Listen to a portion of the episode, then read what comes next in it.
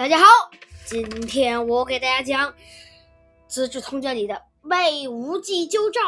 听着这个名字，大家可能不太熟，但是，嗯，大家应该都很熟悉窃符救赵。其实魏无忌救赵其实就是窃符救赵，只不过他说窃符赵那个窃符救赵那个人是魏无忌而已。这个里边呢，介绍几个人啊？魏呃，首先是赵国的呢，是过来求援兵的平原君。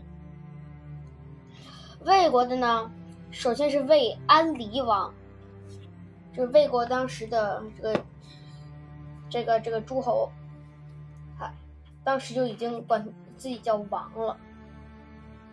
还有无忌，就是魏无忌，还有魏无忌，魏无忌肯定是不用说的，在这个里边都有。还有就是侯生，侯生是魏无忌的门客，还有魏国的，这些都是魏国的，除了平原君以外。还有靳比老将军，靳比老将军是就是是赵国的呃是魏国的一个将军，当时统领兵权的一个将军。还有朱亥，他是个大力士，也帮了很多忙。那我们现在开始呃，那我们现在开始讲这个故事啊。这个故事呢，主要分为三段，其实就是呢，平原君来劝救兵；第二段呢，就是侯生，魏无忌的门客，告诉魏无忌的更好的一个方法；呃，最后呢，就是你真正魏无忌真正的率领大军去救赵。那好了，那我们开始讲了啊。或者更细的话，可以这么分。第一个呢是劝的平原君劝救兵，第二个呢是谈窃符，要窃要盗要如鸡，就如鸡要要偷这个符啊、呃。如鸡也是一个重要的，如鸡也是一个重要的人物啊。呃，如是如鸡偷这个兵符。对，然后呢是如今真的窃符了，最后呢又谈了一条方法，就是如果靳比老将军看见兵符也不肯假交交出兵权怎么办？这个方法最后呢是就是真正的过去接了靳比老将军，接接了靳比的兵权，然后真正的真正的这个真正的率领大军去救的赵国。那我们现在开始讲了啊，呃，其中在第一段里包含我们的原文。公元前二五八年，秦军包围了赵国的都城邯郸，赵王急得像热热锅上的蚂蚁，不知道怎么办才好。这个危急时刻，平原君说：“大王，我的妻子是魏国谢武林。”是领军魏无忌的姐姐，请允许我向魏国求援。赵王想了想，也只有这个办法，于是便派平原君立即启程。魏国国君安离王接到请求，立刻派靳比老将军，嗯，带领军队前去救援。靳比的军队前脚刚走，秦国使臣都来了，他威胁问安离王说：“你要是胆敢帮助赵国，就会成为秦国下一个进攻目标。”其实我觉得，在这种情况上，安离王，呃，就是咱们从一个后人的眼光来看哈，安离王的话，他其实，他他其实，他其实，他其实现在，他其实现在，呃，救不救，呃，其他害怕不害怕，其实呢也没有太大意义了。因为他害怕也只能害怕，他撤回救兵了，他就撤回救兵了。那秦国一向是一个说话不算数的一个国家，他这个就是咱们从后人的眼光来看，安离王本来是没想去救赵国的，可是呢，最后秦国还是把魏国当了一个当了这个下一个进攻目标。哦，所以这样的话，安迪王我觉得他其实现在害怕不害怕是没有太大意义的，他顶多只是能帮助当时的局面。我们继续讲故事。秦国使臣离开后，安离王害怕了，马上派人通知晋鄙，把军队停在邺城驻扎，呃呃扎营驻守。名义上说是出兵救赵，实际上却躲起来隔岸观火。根据战局形势发展，再做决，再做最后决定。赵国赵国形势越发危急了，平安君只好再派使者给魏无忌送信，说：“我跟魏国联姻亲联姻结亲，是因为信陵君仁义高尚，有助人解困的善心。如今邯郸危在旦夕，魏国的魏国的救兵却迟迟不见。世人说，你是个连斑鸠都不愿意辜负的仁义仁仁人义士。可如今赵国有难，你的仁义在哪里？善良又在哪里？就算你不把我赵胜看在眼里，难道不可怜你自你的亲姐？难道连自己的亲姐姐也不顾吗？”其实魏无忌正在为这件事发愁呢，他不仅多次请多次请求安离王赶快让晋鄙出兵，还让宾客和谋士不停地劝说。可安离王由于害惧怕秦国，怎么也不肯答应。这块是我们的原文，我讲一下。及秦为赵，赵平原君之夫人，公子无忌这是也。平原君平原君使者灌溉相属与魏，让公子曰：“圣所以自负于廉于姻于婚姻者，以公子之高义，能及人之困也。今邯郸旦暮将秦，而魏救不至，纵公子轻胜弃之，独不怜公子之欲也。公子患之，庶请王庶请王速速晋鄙，令救赵。及宾客便是游说万端，王终不听。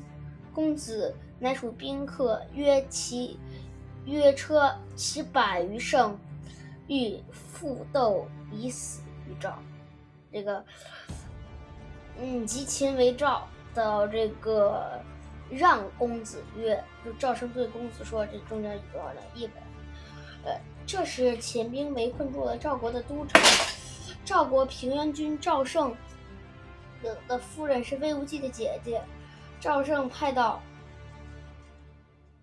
呃，魏国请魏国求救的使者，车马连接不断，指责魏无忌说：“赵胜我之所以与你联亲，是仰慕您的高尚道义，能够能够及人之危。现在邯郸早晚要落入秦国的手中，而魏国援兵却裹足不前。即使您看不起我赵胜，鄙弃我，那不可怜您的姐姐吗？”魏无忌十分着急，魏无忌十分焦急，多次请魏王命令大将晋鄙救赵。是这个，呃，让公子曰之后那是什么？圣所以自负于婚姻者，是公子之高义，能能及人之困也。今邯郸，今邯郸。旦暮将秦而魏救不至，纵公子轻而弃之，独不怜轻胜弃之，独不怜公子之欲也。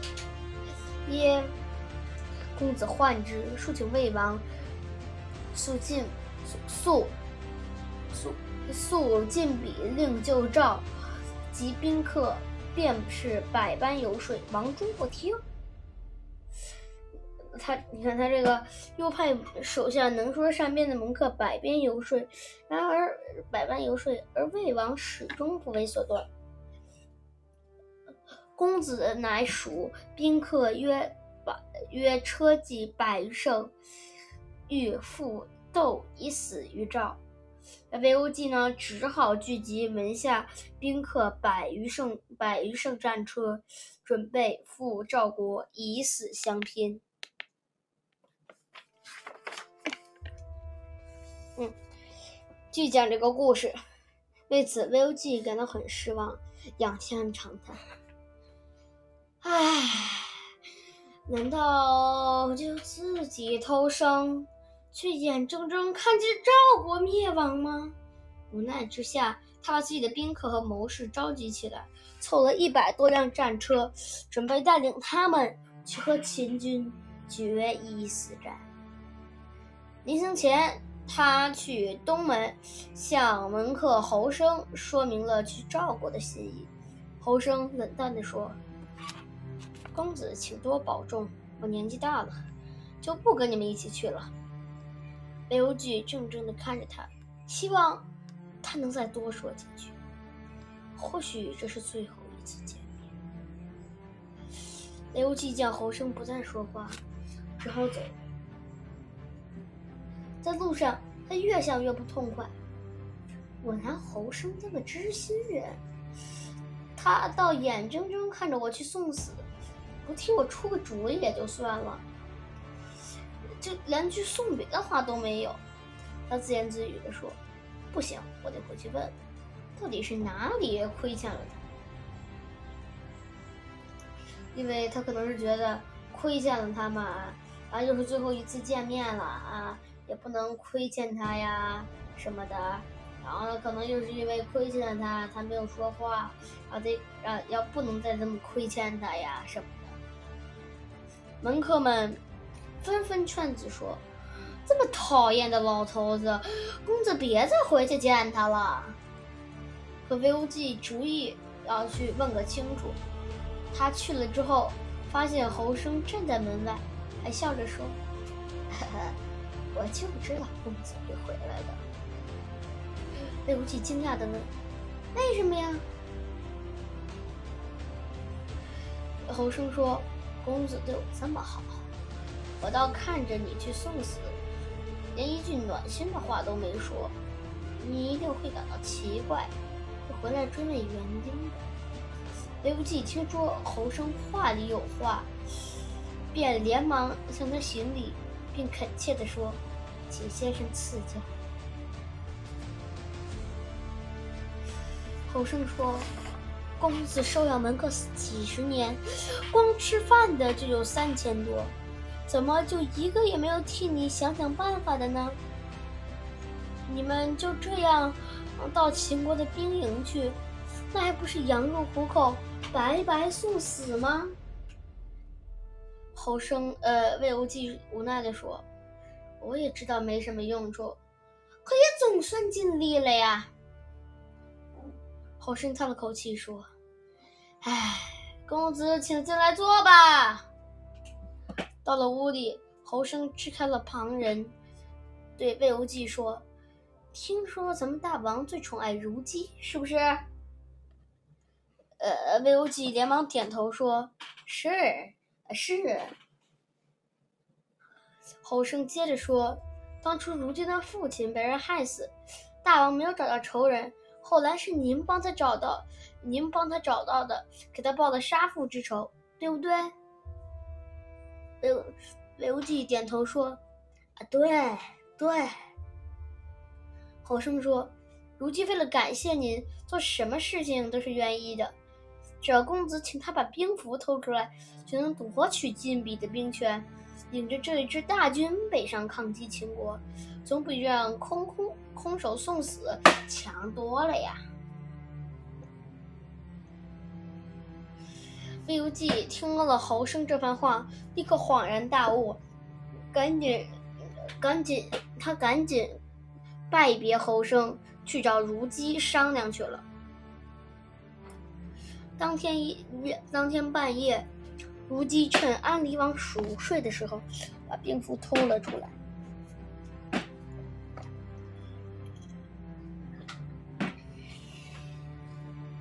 刘季接过蝙蝠后，再次来到侯生家里上的执行。侯生说：“万一晋鄙看到蝙蝠也不把兵权交出来，怎么办？”听到这话，刘季心里一惊。侯生说：“呃，不是，呃，惊惊问道：如果真是这样，那那怎么办？”侯生说：“我的朋友朱亥是个大力士，公子可以带他一起去。”如果晋鄙不肯把兵权交出来，就让朱亥杀了他。”刘季听了，流着眼泪说：“晋鄙老将军没并没有做做什么事，他不答应我，也是情理之中。可是我要把他杀了，这怎么能不痛心？怎么能怎么叫这叫我怎么能不痛心呢？”侯生说：“杀他一人，拯救一国。”谁轻谁重，这还用得着思考吗？他们来到朱亥家，请他说明来意。朱亥激动地说：“我不过是个宰猪的下人，承蒙公子屡次照顾，这也是我该回报你的时候了。”说完，就跟着魏无忌上路了。魏无忌带着朱亥和一千多门客来到腋下，加这呃。向晋鄙奉上兵符，说：“大王提炼将军辛苦，特地派无忌前来接替。”晋鄙接过兵符，往自己带的那一把耳上一合，果然成了老虎形状。可晋鄙又说：“请公子暂缓几日，我得把将士们的名册整理出来，再把军队里的事务处理一下，才能才能清楚地交出来。”魏无忌说：“邯郸是邯郸形势危急，必须连夜前去救援，一刻耽误也不得。”可晋鄙还是不肯交出兵权，非得向大王请示一下。朱亥走过去，生气地说：“你不听大王的命令，就是反叛！”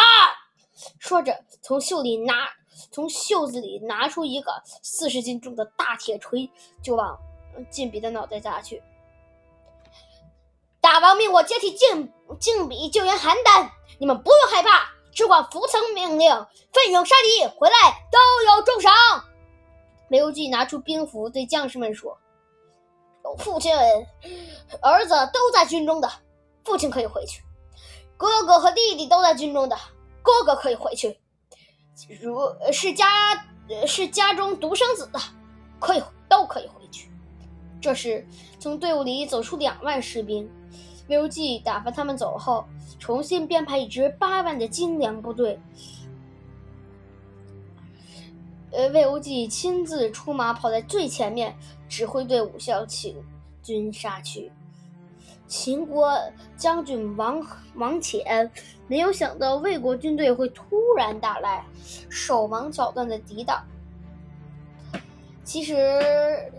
他这样，他这样就是让这些士兵都走，也是因为，如果因为这场战役，他们是要对抗凶狠的秦军，如果死也不能让这一家的人全死，所以起码回去种地应该是没有问题的，所以他会把这个有些人放过去。但我觉得应该是，如果但我觉得要是我的话，我可能会，我可能会，我觉得我可能会这个。父亲儿子都在军中的，儿子可以回去，因为这样的话呢，儿子之后呢还可以有后代嘛，而父亲之后呢，他必然寿命短了，但能能对那能对人数做的做的差做的影响也就有限了。哥哥弟弟呢，哥哥弟弟这个没有太大区别，因为哥哥弟弟可能也差不了几岁。家中独生子的可以回去，这个没有放，这个没有争议啊。我们继续讲了。这时平安军赵胜也带着赵国军队杀了出来，他们两面夹击，把秦军杀得死伤过半，剩下的都投降了。赵王为了感谢魏无忌，封城五座给他，镖局由于不敢回国，因为怕呃安陵王追究他，说他说他偷了兵符，然后也把如姬追究了，然后之后呢就有问题了，只把兵符和军队让给魏国将军带了回去。哎，我现在不明白的就是，他魏国将军靳比不都已经被他杀了吗？他还他还他还他是给哪个将军啊？还是就是给那些随他出来随他出征没有死的那些人啊？自己便留在了赵国。其实要是我的话，我不会这么杀靳比，我是会我是会跟靳比说，那这样你不肯交出兵权是为什么？我猜哈我猜他可能应该是会说，就是怕大王最后在命怕大王最后呢说是不让他交出兵权，他呃不不让杀过去，呃这个安陵王听着杀过去了，然后又要处置他，那我就说那我我就会说嗯就算就那要不然这样，你主要是怕被治罪，那要不然你随我一同出征，然后你直接留在赵国，也就自然不会为魏王所追究了。那靳比这时候应该是会同意的，呃，如果他不同意呢？他不同意，不同意。如果他这个条件他不同意的话，我才我才会让朱亥。但是我也不会让朱亥杀了他，我会让朱亥把他看起来，然后自己出完出征完之后，再把再把出征完之后留在赵国，把兵符带回去，最后呢再给这个再给再给靳比，然后让朱亥把他朱亥把他放了。那这样的话呢，既不用杀他，也可以既不用杀他，反而也可以得到救赵的目的。我觉得这样是更好的。OK， 好了，那 OK 好了，我们今天的故事就讲到这里。明天，呃，下次我们讲吕不韦奇货可居，开始讲这个，开始讲这个，嗯，嬴异人的事了。嬴异人就是齐鲁王他爸。呃，讲完讲完嬴异人就是就是嬴政的事了，然后之后呢，秦国就统一天下了。好了，大家，我们今天的《资治通鉴》就先讲到这儿，再见。